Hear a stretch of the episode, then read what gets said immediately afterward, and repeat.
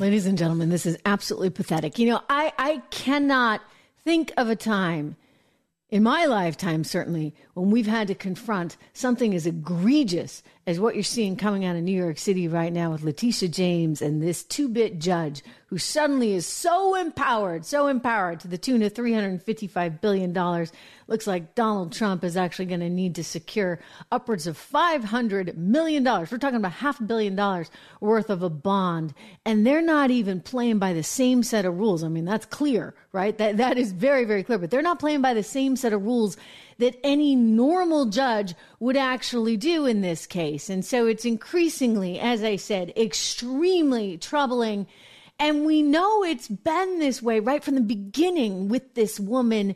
I, I want to bring you up to speed on some new developments that have just happened, but just to frame where we are.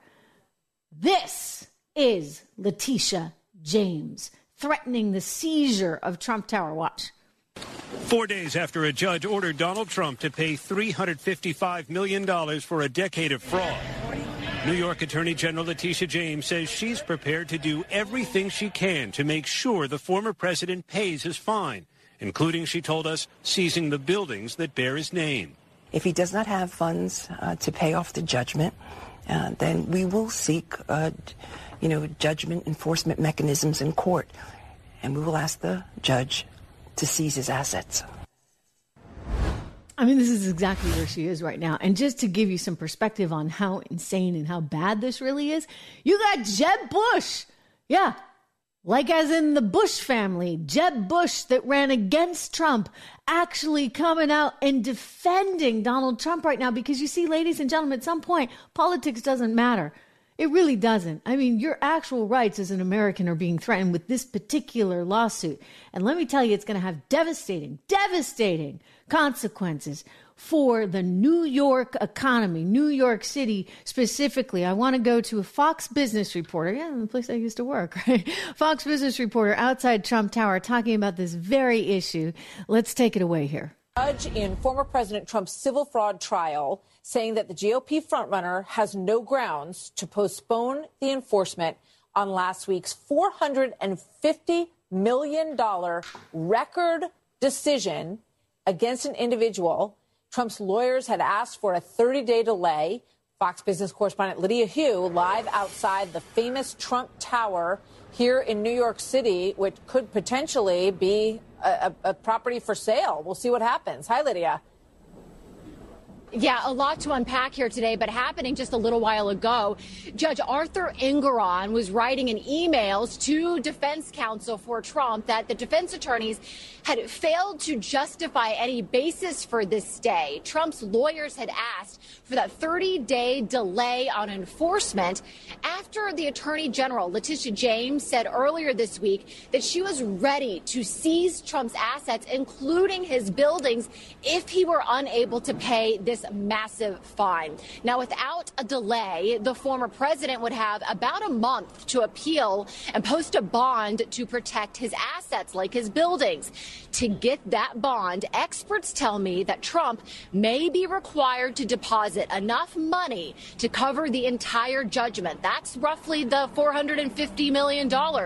So some wonder whether that will force Trump to declare bankruptcy. Trump reportedly has about $400 million in cash or liquid assets now, so not quite enough to cover that whole bond.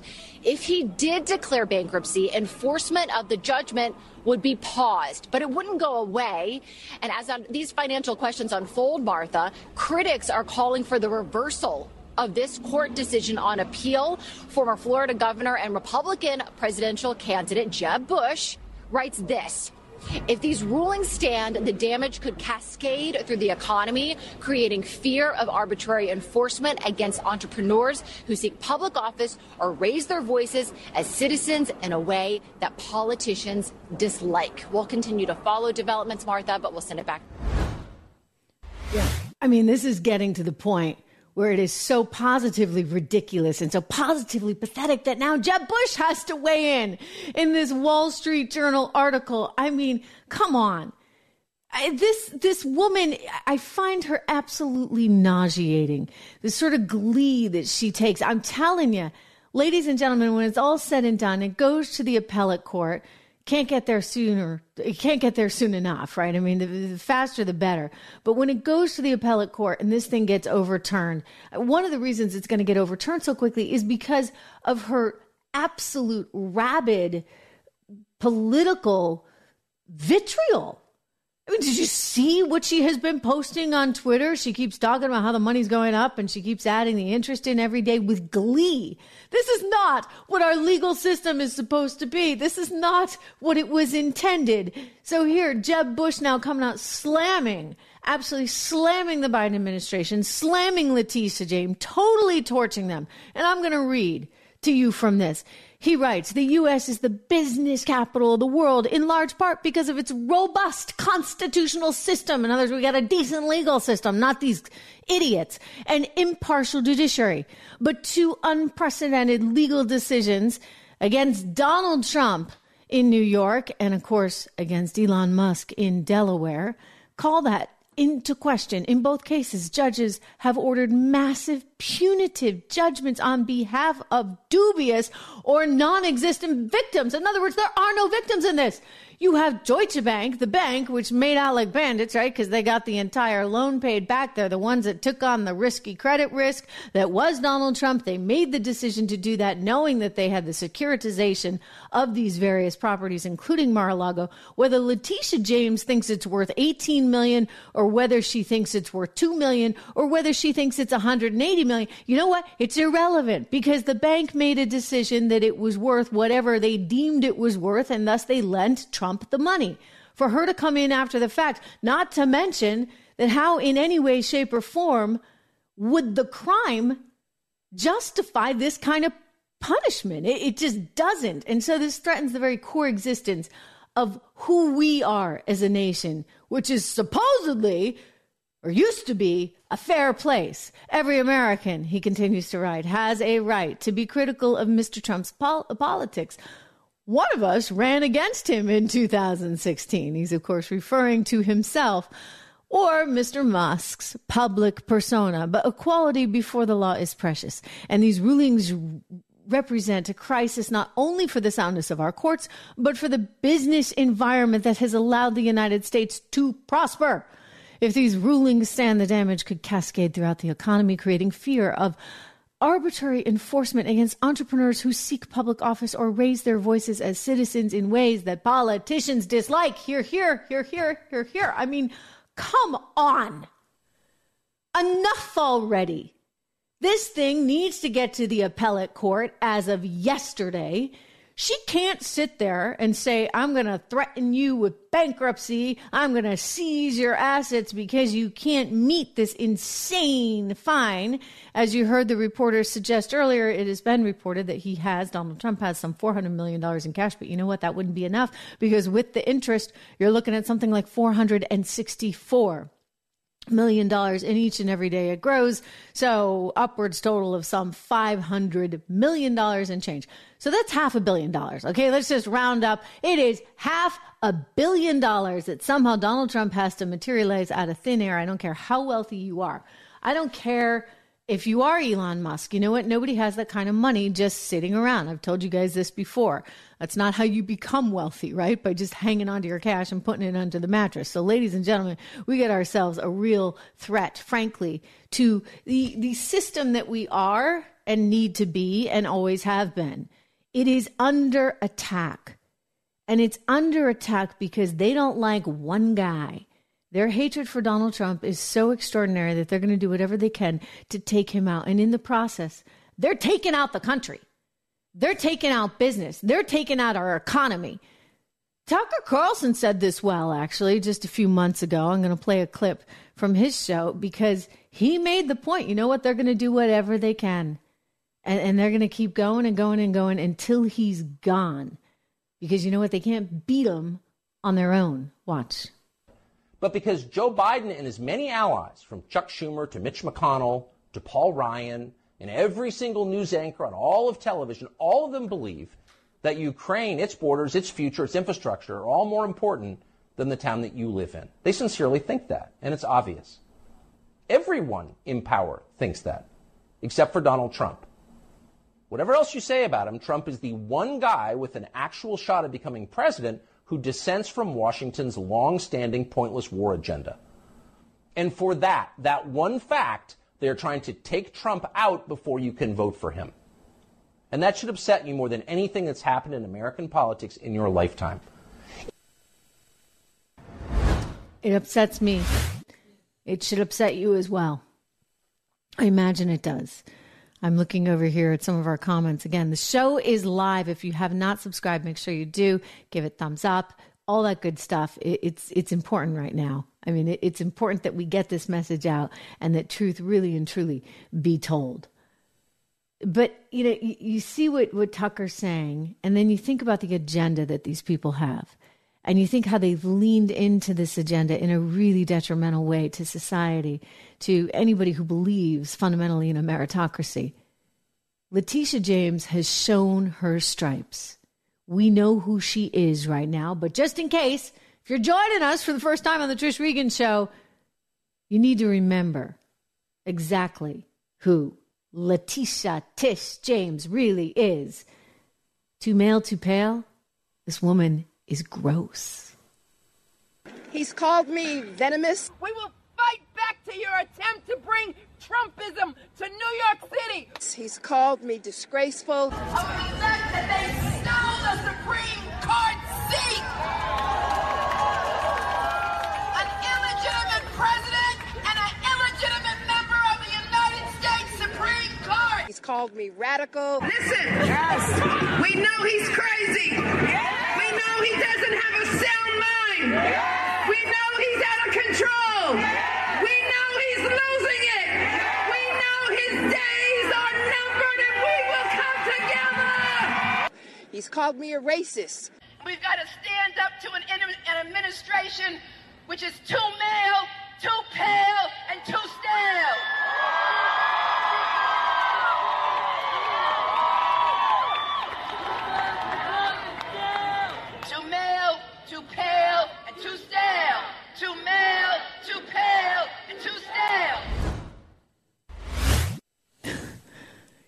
She's upset because he called her a racist. I mean, my gosh, what do you think that kind of rhetoric is, lady? Sounds pretty racist to me and pretty sexist to me. She, she's a bad person who's politically ambitious and she's riding this one as hard and as fast as she can. And she doesn't care who she destroys, which ultimately will be the everyday folks in New York City. Not to mention America. I mean, if we then have the perception on the world stage of being so messed up and so banana republic like, which is exactly what this is, then who the heck would want to invest here?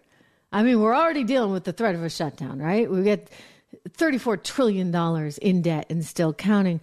Why would you want to invest in America? Why would you have any faith in our system in light of the likes of Letitia James and that two bit judge who's suddenly, you know, become popular for the first time in his life?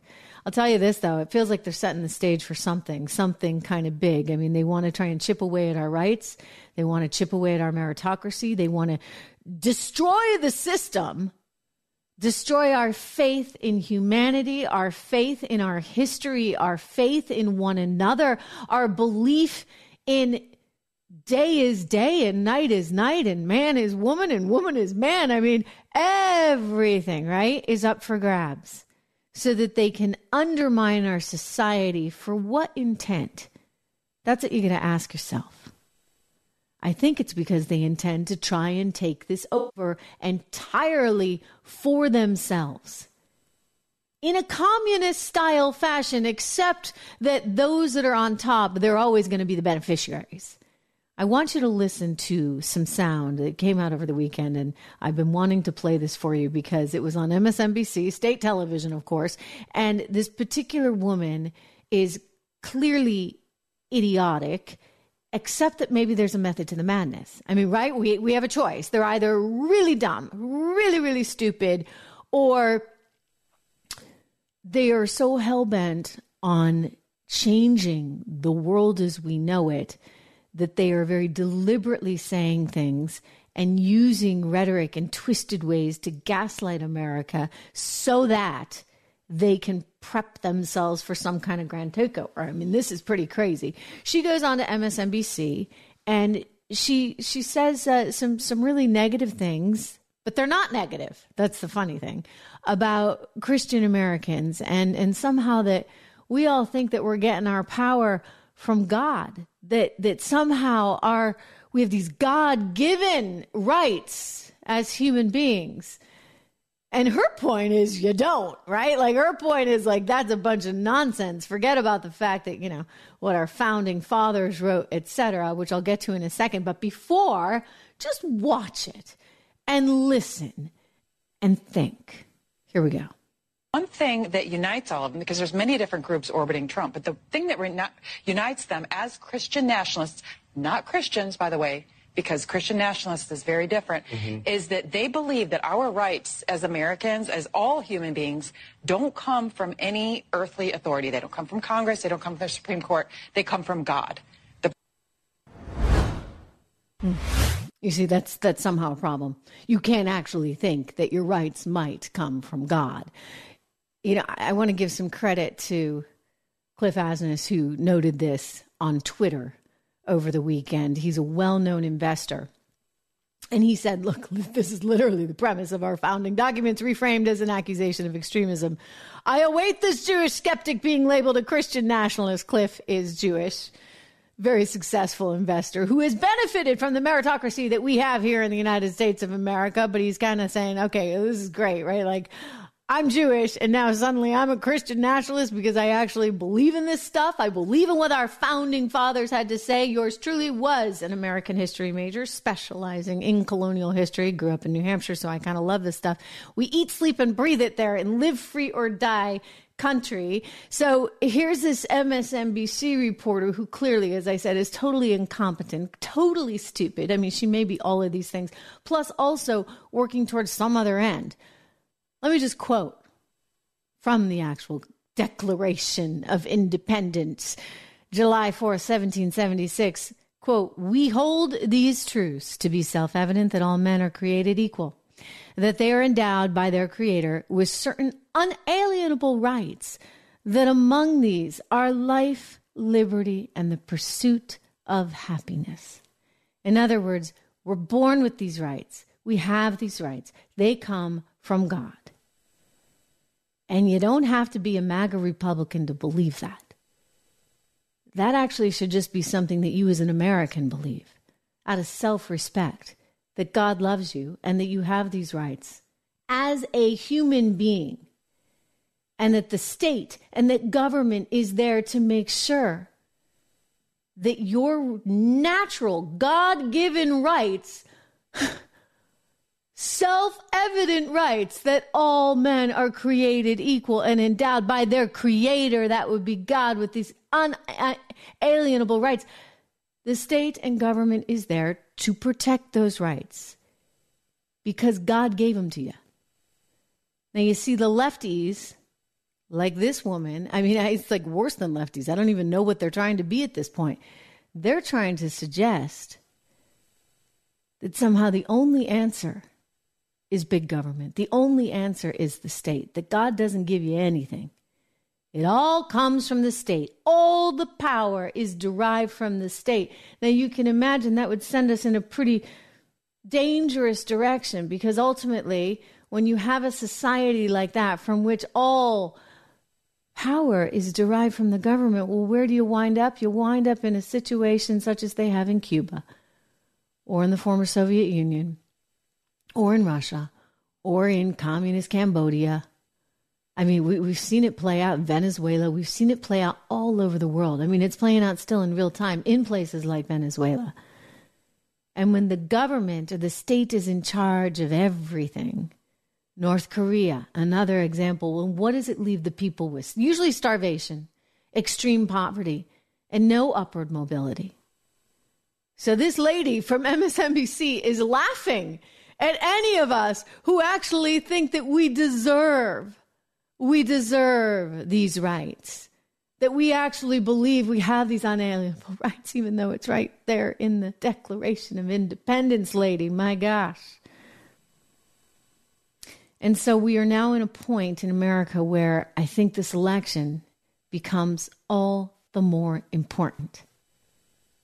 And it's all the more reason why they want to take him out, whether it be via the legal system or whether it be via some other systems.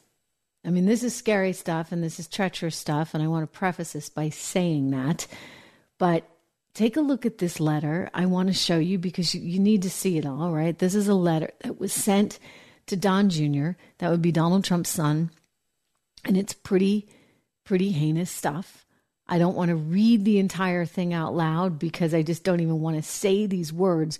But effectively, this is a giant threat. If you're listening on Apple Podcasts, please make sure that you go over and you watch the show. If you're watching the show, make sure you go and download the Apple Podcast. But you see in this letter how he's just attacking every single member of the family.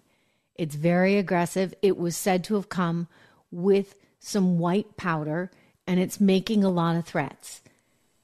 These threats uh, are, I'm sure, pretty commonplace for the president. I think he's gotten them before. Um, I know that Lara Trump once opened a letter that had some white substance in it. So it's scary just being in that line of fire, so to speak, quite literally, uh, with all the crazies and then with whatever else is going on. Certainly, we know from a legal standpoint, they're trying everything they can. It's something that Tucker Carlson brought up in his interview, my former colleague over at Fox, with Donald Trump, and it's just it's just a quick soundbite, but I want you to hear the question and I want you to notice Donald Trump's reaction to it. He immediately pivots, which is probably smart. He's very nimble that way. He doesn't always pivot. I should point this out. He actually is quite forthcoming, sometimes too forthcoming. But on this one, boom, there was an abrupt turn. Take a look. Are you worried that they're going to try and kill you? Why wouldn't they try and kill you, honestly? Uh, they're savage animals. They are people that are sick really sick. Let's play it one more time. One more time, Joe. Are you worried that they're going to try and kill you? Why wouldn't they try and kill you, honestly? Uh, they're savage animals. They are people that are sick, really sick. Yeah. So they are trying to kill him, I guess, at least in their own specific way on this legal front by somehow making it so impossible, changing the rules mid game, right? So then they're not going to allow him the normal course of action so that you can go out and get a bond to cover the costs of this insane amount that New York City thinks it's owed. Thinks it's owed by Donald Trump. Again, victimless crime I mean, you, you got Jeb Bush having to come out and defend him. I think that says something. It's actually speaking volumes about where we are right now as a society. Meanwhile, you got the other candidate out there, that would be Joe Biden, who's under attack for his kickbacks that he might have been getting from Ukraine, from Romania, from anywhere else. You know, it, it's one of the reasons why I'm telling you right now, ladies and gentlemen, policy matters policy absolutely matters. And we need the best policies for America, not the best policies for allegedly Joe Biden's bank account and extended family members that might be on the gravy train. Okay. We need the best policies for U.S. citizens. And it's one of the reasons why I'm so proud to have partnered with Job Creators Network. I want you to check them out. Join JC com. This is where you need to go because these guys are so devoted all over the country to making sure that we have the right policies in place to help us as individuals, to help us as small business owners, and to ward against the graft that is in society to ward against this alleged sort of kickbacks that maybe the Biden family may have been getting. And, and look, there's more information I want to get to coming out about all of this, but join jcn.com. They're all about growing America's economy, all about making sure that we ensure this meritocracy for the future so that we have this opportunity to prosper, that we have this chance in America, and that everybody gets this chance. And it doesn't just because become, you know, who the government hand selects, which is sort of where we are right now.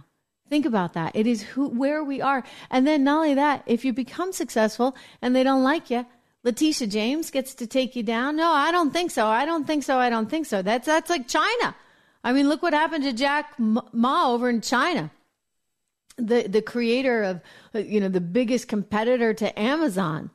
He was okay until he wasn't, right? And then all of a sudden he kind of disappears. We, we do not want that. We do not want that. So join jcn.com. Go over there, Job Creators Network. They're going to help make sure that we guard against this stuff. But turning right now to Joe Biden, Joe Biden's increasingly under fire, as is his brother, as is his son because there's all this money that was going back and forth between all of these accounts that Hunter Biden had opened and their subsidiaries, and well, allegedly going straight to all these family members. Look, I've seen the bank records, and yeah, it was going to family members. So, what was that about, really? We're trying to get to the bottom of this. And just as we try and dig and dig and dig, and you've got House Republicans in the House Oversight Committee, including Jim Jordan and James Comer, as they dig, they find that some of the sources that they're trying to get information from are now suddenly locked up. Not once, but twice. That would be uh, there's this this one guy who was like sort of the big spy that was coming forth with information, information about Joe Biden allegedly having been on tape talking about certain kickbacks that he might get with Burisma. Burisma, just to jog your memory, that was that natural gas company really corrupt, now defunct natural gas company that did a deal with Hunter Biden to the tune of some $83,000 a month times two because Hunter had a partner too and the par- partner it was getting his 83,000 a month. I mean, these are unheard of numbers just to give you some perspective. Nobody in America gets $83,000 a month for a board job. So this is kind of what protection money I actually saw articles in the New York Times and in the LA Times that tried to sanction this. It's, oh, you know, it's common practice for family members of the administration to get these really lucrative board jobs on overseas companies so that they kind of have the stamp of approval from the U.S. government. Excuse me? I don't think so. That strikes me as uh, some kind of foreign lobbying organization effort for which you ought to be registered, Hunter Biden, as a foreign lobbyist for, which you weren't. So, anyway, Joe's trapped up in this now because there was this spy by the last name of Smirnov who was a trusted guy who had been on the payroll for many, many years and was considered top notch. And he filed a specific form saying that Biden had had this conversation with the CEO of Burisma. And in this conversation, it turns out that the whole thing was taped and allegedly allegedly taped and allegedly in the conversation they were talking particulars and numbers etc this is all while joe biden was the vice president of the united states of america and his son hunter was working for the company. And so sure enough james comer wants to ask some questions to this mr smirnov and suddenly the guy gets arrested. So he's arrested and they're like okay you can go home. You're going to wear this little ankle bracelet. And then they're like uh-uh we're going to arrest you again no more ankle bracelet. This time you're in the slammer, buddy. We're going to hold you. No bail. We're going to hold you. What the heck is going down? Well, Maria Bartiromo, wonderful lady. I, I, I really like Maria. We have been friends for many, many years. In fact, I used to work at CNBC with her many, many years ago, and they were good friends at Fox. We anchored a couple of Republican debates together, and uh, she's just a, a really intrepid reporter, right? She just doesn't take no for an answer. And she's like a dog with a bone. She's really hungry for some information on this. So she had both James Comer and Jim Jordan on her program the other day. And I want you to take a look. We're going to play some from Mr. Comer, some from Representative Jordan. We're going to get to the bottom of just exactly what may or may not have been going on with Smirnov because Comer points out the guy was like a pretty trusted source. So why the heck didn't the FBI interview him like ever? Watch. Yeah. All we know knew about Smirnov was uh, the 1023 allegation. We knew from FBI sources that the FBI had never investigated it.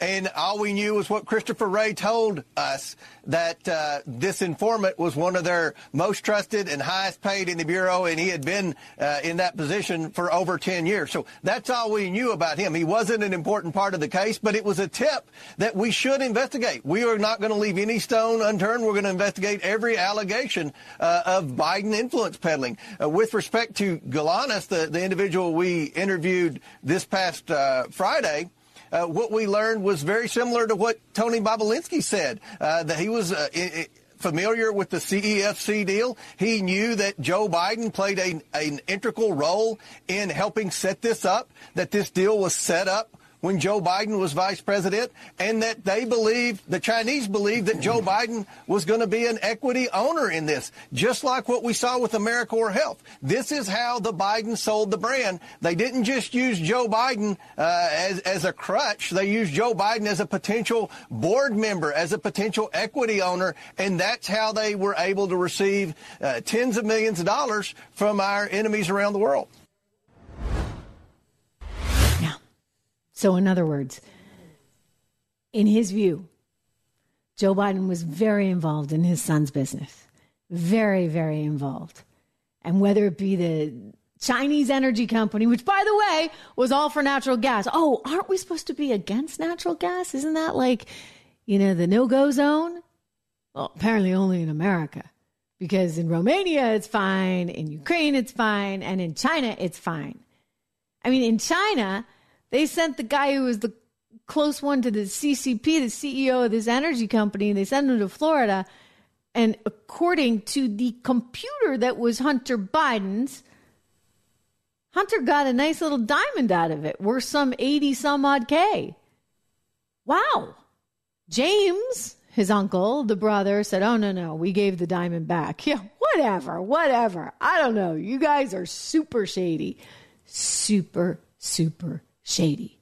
So James, you you heard it, James Comer saying what he had to say about just how weird this is. I want to go to Jim Jordan because Jim is like, you know, what's the deal with Smirnov? I mean, this guy seemed to have been okay, and now they're saying he's lying. I mean, maybe he is lying. But the question is, why didn't they ever go to him and ask questions to begin with, right? And then what about Christopher Steele? Remember the ex British spy who came up with the dirty dossier on Donald Trump? He was lying, totally lying, and yet they never pursued that with him. This guy, they're locking him up. Watch. There has been no accountability whatsoever. Yeah. You all have been unable to pin anybody down about yeah. what we know to be true now that the Russia collusion story was a lie and that Steele dossier was made up. How come yeah. Christopher Steele was never indicted? Yeah, no kidding. He, and he continued to get paid after they found out what he told uh, the FBI wasn't true. And of course, now we have this Smirnov guy, and, the, and he gets in, uh, indicted and arrested not once but twice. Here's the interesting thing about Smirnov. David Weiss, the guy who's been investigating Hunter Biden for now almost five years, David Weiss had this information, the 1023, back in 2020. What did he do for the last three years? What did he do for the last three and a half years? Why didn't he look into it before? Because all we knew is what Chairman Comer just said. Christopher Wray said this was a great source, confidential human source that we've been paying for 14 years. He's helped put away bad guys. The safety of him is jeopardized if we give you access to this 1023. And now, now they're maybe the guy did lie. I don't know, but it seems strange to me because it looks like David Weiss didn't do a darn thing with this until after the plea deal falls apart last July. Think about that. I mean, they thought they had a plea deal. They thought this whole thing would go away, except it happened to be one judge who said, Gee, I don't really think I can actually sign off on this stuff. Hallelujah for her, right? At least you get a few sane people in the government that are actually recognizing the problems that we have. So I just want to know why do they hate Smirnov so much now? Why didn't they ever interview him before? Why did it take James Comer getting a tip that Smirnov has this information, had this information? Why can't we figure out whether or not he's lying or not? Why can't we go interview the CEO from Burisma? Why can't we track down that alleged tape? Well, they don't want you to. You see, they don't want you to. And it starts getting really, really murky and really complicated, especially at a time when we need more money for Ukraine, right? Come on. We need more, more, more money for Ukraine. Forget about the fact that everyday Americans are hurting. Forget about the fact that inflation is out of control. Forget about the fact that people can't afford basic necessities. Nope. We need more money for Ukraine. In fact, Biden was just telling us today ladies and gentlemen. Just a few moments ago, we've got the sound. They have a pretty little fire going in the background because it's supposed to feel warm and fuzzy. And yes, give us more money for Ukraine. Watch. I thank the leaders for being here today. We got a lot of work to do. We got to figure out how we're going to keep uh, funding the government, which is an important problem, an important solution we need to find, and I think we can do that. And uh, and Ukraine, I think the need is urgent. I hope we to speak to that a little bit. And uh, I think the consequences of inaction every day in Ukraine are dire. Quite dire. So you see, we got ourselves into this little quagmire here. And apparently it's been a long time coming. There was an explosive piece in the New York Times over the weekend that I've got to share with you because this blew me away. Turns out we've had a CIA op going on there for years. Basically, the last decade. The title is I encourage you to check it out. It's like 22 pages to print. My printer jammed trying to print this thing. The Spy War How the CIA Secretly Helps Ukraine Fight Putin. For more than a decade, the United States has nurtured a secret intelligence partnership with Ukraine that is now critical for both countries in countering Russia. Wow. So now you tell us. I mean, come on. Now you guys tell us and so, is this the idea that we have to get more money together because the CIA needs more money because we're going to keep fighting this thing? It's it did didn't just materialize overnight. And by the way, this now sort of all gels together and makes a little sense. I mean, now we can kind of understand why Putin was really concerned. Because what do you know? He's got the CIA living on his border. I mean, can you imagine the CCP? Is right there hanging out at the southern border with Mexico. For all we know, they probably are. And they're running a whole bunch of intelligence ops. Again, for all we know, they probably are. I don't think we'd take too kindly to it. Now, would we? So it's all now being reported on. And by the way, there's no, you know, coincidence here. Someone in deep state wanted this story out they chose this particular timing to get out the news that, hey, guess what? The CIA has been working there in Ukraine for the last 10 years. And the New York Times puts a 22 page story, at least on my printer, out on it. What is that about? Oh, because we need more money. Let me read to you a little bit more. Around 2016, the CIA began trading an elite Ukrainian commando force known as Unit 2245, which captured Russian drones and communications gear so that CIA technicians could reverse engineer them and crack Moscow's encryption systems. One officer is now the general leading Ukraine's military intelligence. And the CIA also helped train a new generation of Ukrainian spies who operated inside Russia, across Europe, and in Cuba and other places where the Russians have had a large presence straight from the New York Times article. I encourage you to go read this thing because it's pretty darn fascinating. So now we know okay, there's been a spy op going on since the Maidan Revolution, effectively. Why? I mean, really, why? I've done a lot of research on this, um, and we'll get to that in a second. But before I before I do, Janet Yellen, Janet Yellen wants you to know how important it is for the CIA. We're just going to go with it right now. The CIA needs more money for Ukraine. Watch her. As we entered the third year of Putin's war of choice, President Biden and okay, I wait, can we stop it? Can we stop it one second? Alongside our. Okay, that is Janet Yellen, our Treasury Secretary, saying that this is Putin's war of choice. Remember, we're the ones that put our CIA ops there 10 years ago. Okay, just saying. So now it's Putin's war, even though we've been on the ground running all these intelligence ops for 10 years. Okay, let's keep it going. Janet Yellen, Treasury Secretary of the United States. Allies and partners. I applaud EU members reaching agreement on 50 billion euros for Ukraine. At home, in the U.S., the Senate passed National Security Supplemental with strong bipartisan support the House of Representatives must now act to maintain budget support for Ukraine to enable Ukraine's continued heroic resistance and to protect our national security interests. Okay, so it's all hands on deck. We've got to come up with money for Ukraine. Everybody's saying it over and over and over again. You want to know something really shocking?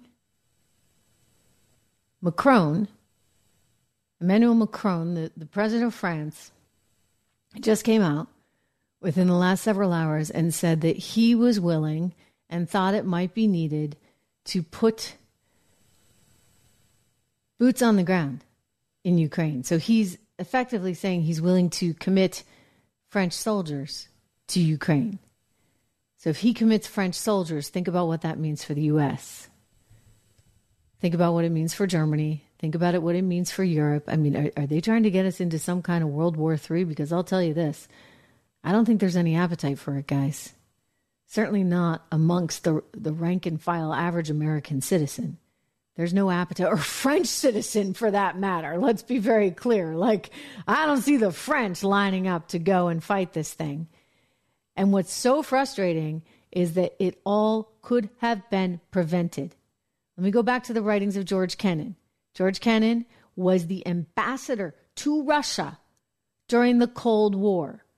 He was with the State Department since since he was a kid, like 1928. He's dead now, but when he was 94 years old, here he was writing in 1997 in the New York Times, warning against where we are now today, predicting that we were going to be exactly where we are today. Because you see, in 1992, when Dick Cheney was head of the Defense Department, Dick Cheney, Dick Cheney came up with this grand idea.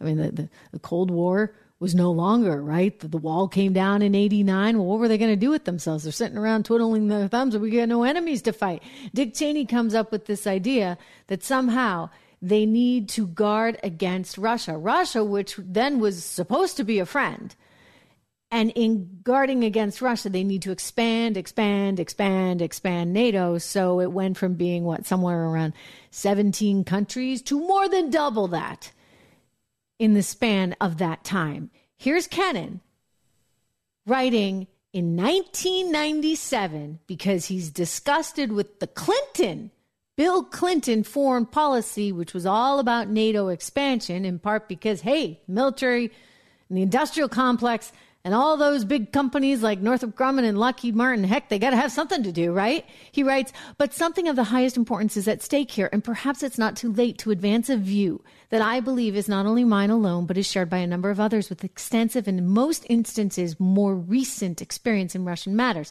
The view, bluntly stated, is that expanding NATO would be the most fateful error of American policy in the entire post Cold War era. Wow.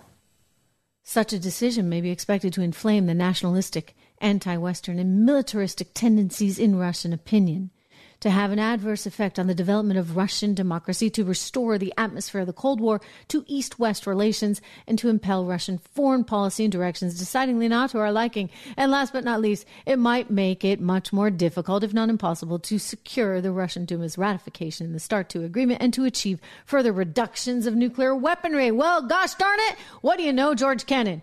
Smart guy. He was right. And so here we are today on the verge of I don't know. I certainly hope not. Some kind of massive, massive conflict as we're seeking now more and more funds for Ukraine. As Macron threatens that we're going to have to put boots on the ground from Europe. And you know that means us here too, okay? None of this is good. And I just look at it and say, could it not have been avoided? Could you not, guys, not have used sanctions? I mean, look, that CIA op was going on while Trump was there. He knew about it. It's been in, in functionality for the last 10 years. But instead of being antagonistic, instead of coming out on day one and saying, we need to expand NATO, blah, blah, blah, blah, blah, what did Trump do? He tried to befriend Vladimir Putin. Now, some people say that was naive, etc. I don't know. What's the expression? You know, keep your friends close, but your enemies closer? I mean, maybe it actually made sense to kind of temper the situation a bit instead of having Blinken and Biden out there with sharp elbows saying we're going to do this, we're going to do that, and we're going to do the other. And now we're in the situation in which we are now in.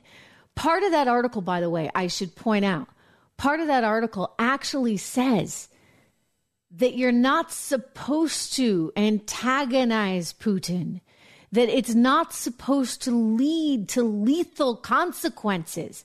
The whole mandate going back to Obama was to have this operation there, but to not actually get to the point where you were leading to direct conflict. And where are we right now? Oh, direct conflict. I'll tell you, the only people that have benefited from any of this, besides maybe some of these deep state operatives, would be the companies in America that make all the weaponry for all of this. We're talking Lockheed Martin, we're talking Northrop Grumman. Do we have some charts on this? Since, uh, hey, take a look at this Bloomberg chart.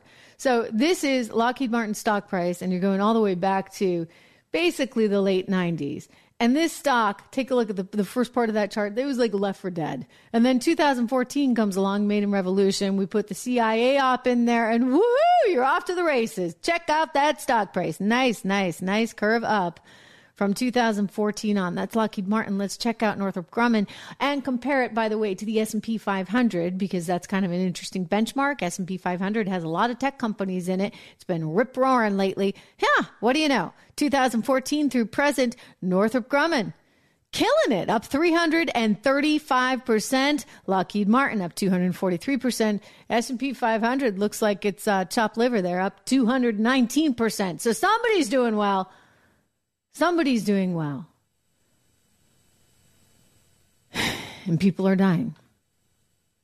The latest official numbers, according to Vladimir, forgive me, Zelensky. Zelensky's saying an estimated 31,000 have died. Those numbers are actually much higher, according to U.S. sources. So there's a lot of confusion here. We don't know exactly what numbers are real, what are not, but I think it suffices to say tens of thousands of people have died, likely on both sides. But people are making money. I mean, I, I hate to to sound like too much of a downer, but there's there's something kind of off here. And it seems to me we ought to have better diplomats that can do a better job managing personalities like Vladimir Putin not scaring the living daylights out of him by putting CIA operations all around his country. Let's try to work with people, right? Whatever happened to like, let's grow the pie? I mean, they have natural gas. We need natural gas. Let's let's find ways to work together, guys, not find ways to just tear each other apart. Because you need an enemy. I don't think you need an enemy. This is a big world. Let's try and get along with people and avoid things like war.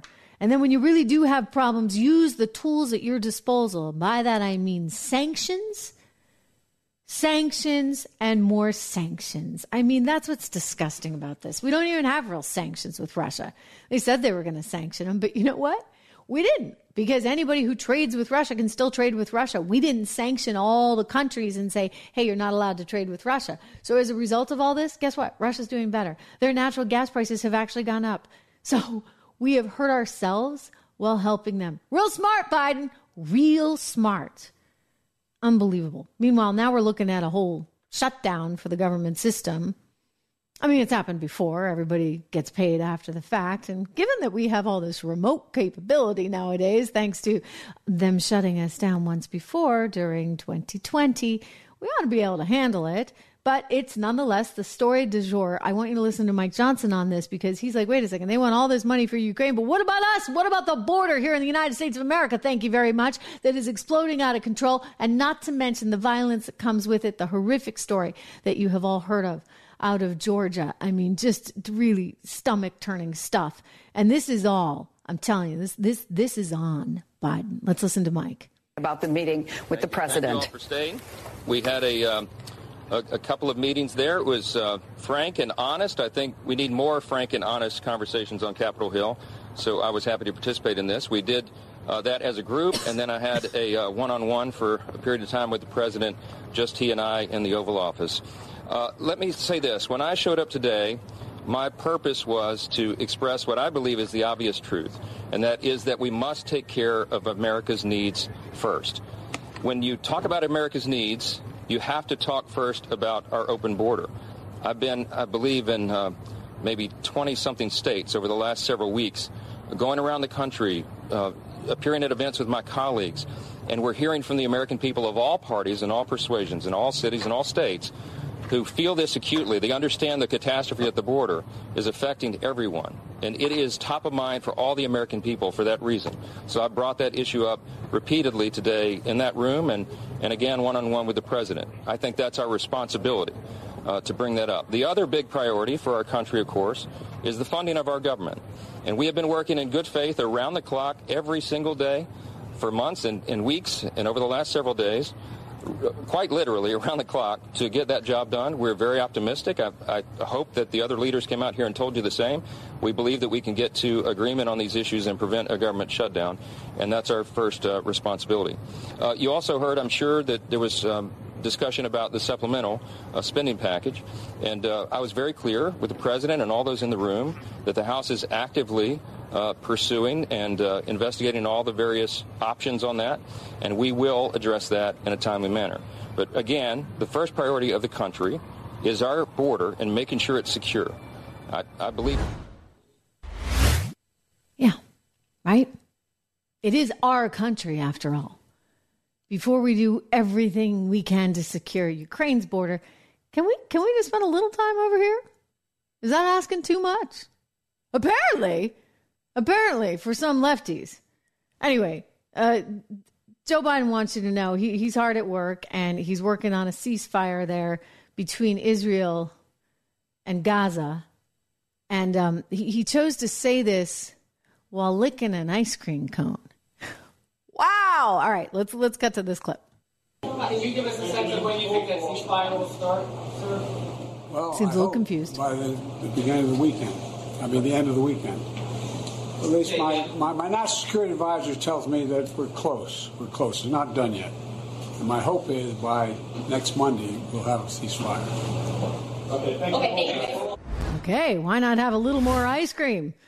Kick that one off. Look, I mean, the, the president increasingly is showing signs of failure. I don't think the ice cream chit chat about a ceasefire in Gaza really was the most appropriate timing for that little conversation, but it's getting bad. It's getting so bad that all around the world now people are laughing. And I don't like this because, you know, I don't even show you a lot of the footage. I could show you where he's all confused and he's fallen down. And I mean, it, it happens on a regular basis right now.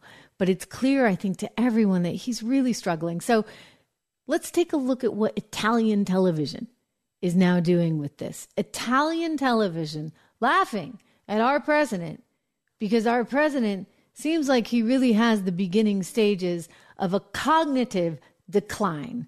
Watch. Buonasera Presidente Biden. Presidente. Good evening, Mr. Pre- no, President uh, Biden. President. Here we are, President. Presi- uh, Presidente Biden. Qui. Here. Yes. Qui. yes. Right here. Good here. evening. Buonasera. Io parlo italiano. Eh? I said to the president of Israel, Io ho detto al presidente di. Israele. No, non è Gorbaciov, non è Gorbaciov. il presidente dell'Israele. In other words, I said to the sorry, president of Michael Israel. Jordan, No, no, no, no, no. when Oopsie. he went to the moon Quando è andato sulla Luna, and uh, he was shot from Dallas, ma non hanno sparato a lui a Dallas, quello è Kennedy. No, sia fermo, fermo, Presidente. Don't go anywhere, Joe. Presidente, long shot from Dallas to the moon, si sta confondendo con Kennedy. uh, 14 millions Sì, eh? mi- miles, 40, 40 Vabbè, ma non, è, ma non è lui, Presidente, to uh, Mr. President.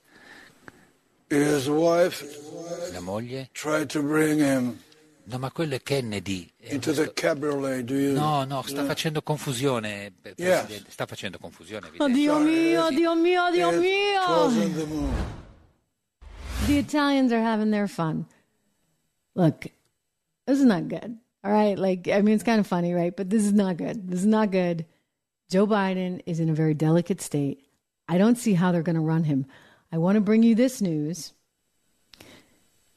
A Republican congressman who actually is usually outside the fray, right? Like he he actually didn't go along with the impeachment vote for Mayorkas. Um, he actually just came out and said that we need to look at having Kamala Harris invoke the 25th Amendment. And the 25th Amendment would be invoked because the president is not capable of doing his job at this point.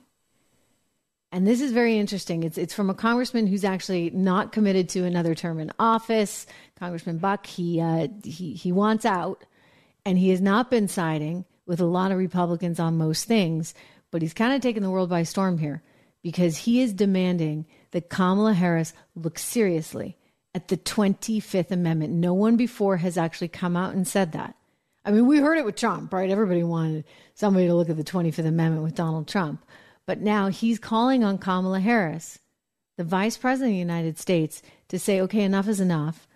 This particular president is in a very delicate state. He will not take a cognitive test, and yet he can't seem to remember places. He can't seem to remember people. He can't he can't even get through the the lawyer's questions about where he left his documents in the garage next to the Corvette, his classified documents. In other words, they decide he's guilty, but they can't actually go forward with the prosecution because the jury would say, oh, well, he's just a sad, poor old guy who can't remember anything. I'm sorry, the guy's president of the United States of America. Thank you very much. And by the way, he has to get woken up every morning by his tabby cat. Not even an alarm clock. His tabby cat. We did that story the other day for you. I think that Congressman Buck might be onto something. Kamala, take a look at the 25th Amendment. It may be your only saving grace, lady. Not that I think that you can actually beat Trump. I don't think you can beat anyone. But it might be the right thing for the country at this particular point in time because this guy, whom Italian TV is clearly having a lot of fun with, cannot lead the nation right now. Hey, thank you so much to all of you. Thank you for being here. It's great to have you. Of course, as always, I want to say, hey, thanks to Don and to Leslie and to all our regulars. Keep those likes coming. Keep sharing. Keep doing everything you can. Guys, we are over 210,000 right now here on the YouTube channel, and we have been building our subscribers literally one by one. So many of you have been here since the very beginning before the microphone even worked. so I love you. I absolutely love you. I thank you from the bottom of my heart. Keep spreading the word. Write in the columns below. I promise you, every single night I actually look at those, and a lot of them I like, I respond to. But even if I don't respond, do know that I see them. I take what you think very, very seriously, and so many of you have great ideas. Join the team. We've got the new team, Trish Regan, here on the YouTube channel, and we will talk tomorrow.